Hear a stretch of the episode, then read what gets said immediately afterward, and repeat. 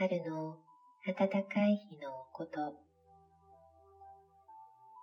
渡し船に二人の小さな子供を連れた女の旅人が乗りました。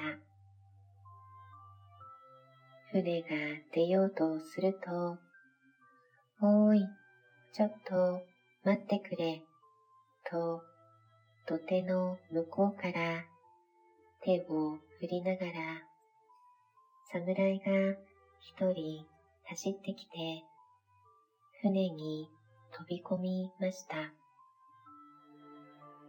船は出ました。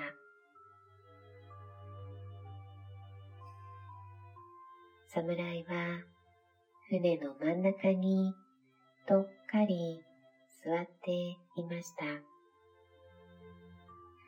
ぽかぽか暖かいので、そのうちに居眠りを始めました。黒い髭を生やして強そうな侍がこっくりこっくりするので子供たちはおかしくてふふふと笑いました。お母さんは口に指を当てて黙っておいでと言いました。侍が怒っては大変だからです。子供たちは黙りました。しばらくすると、一人の子供が、母ちゃん、飴玉ちょうだいと手を差し出しました。すると、もう一人の子供も母ちゃん、私にも、と言いました。お母さんは懐から紙の袋を取り出しました。ところが、飴玉はもう一つしかありませんでした。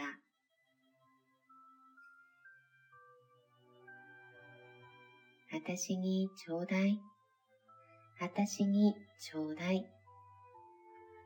二人の子供は両方からせがみました。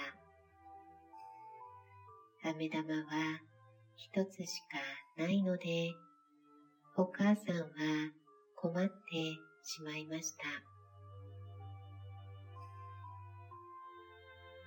いい子たちだから待っておいで。向こうへ着いたら買ってあげるからね、と言って聞かせても、子供たちは、ちょうだいよ、ちょうだいよ、と、ダダをこねました。居眠りをしていたはずの侍は、ぱっちり目を開けて子供たちがせがむのを見ていました。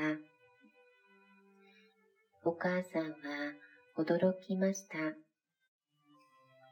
居眠りを邪魔されたので、このお侍は怒っているのに違いないと思いました。おとなしくしておいでとお母さんは子供たちをなだめました。すると、侍がすらりと刀を抜いて、お母さんと子供たちの前にやってきました。お母さんは真っ青になって子供たちをかばいました。居眠りの邪魔をした子供たちを侍が切り殺すと思ったのです。飴玉を出せと侍は言いました。お母さんは恐る恐る飴玉を差し出しました。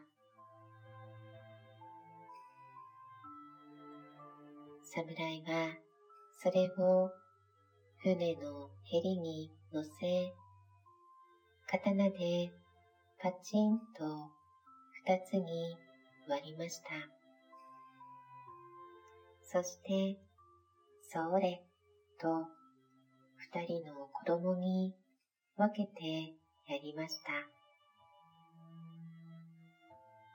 それからまた元のところに帰って、こっくりこっくり眠り始めました。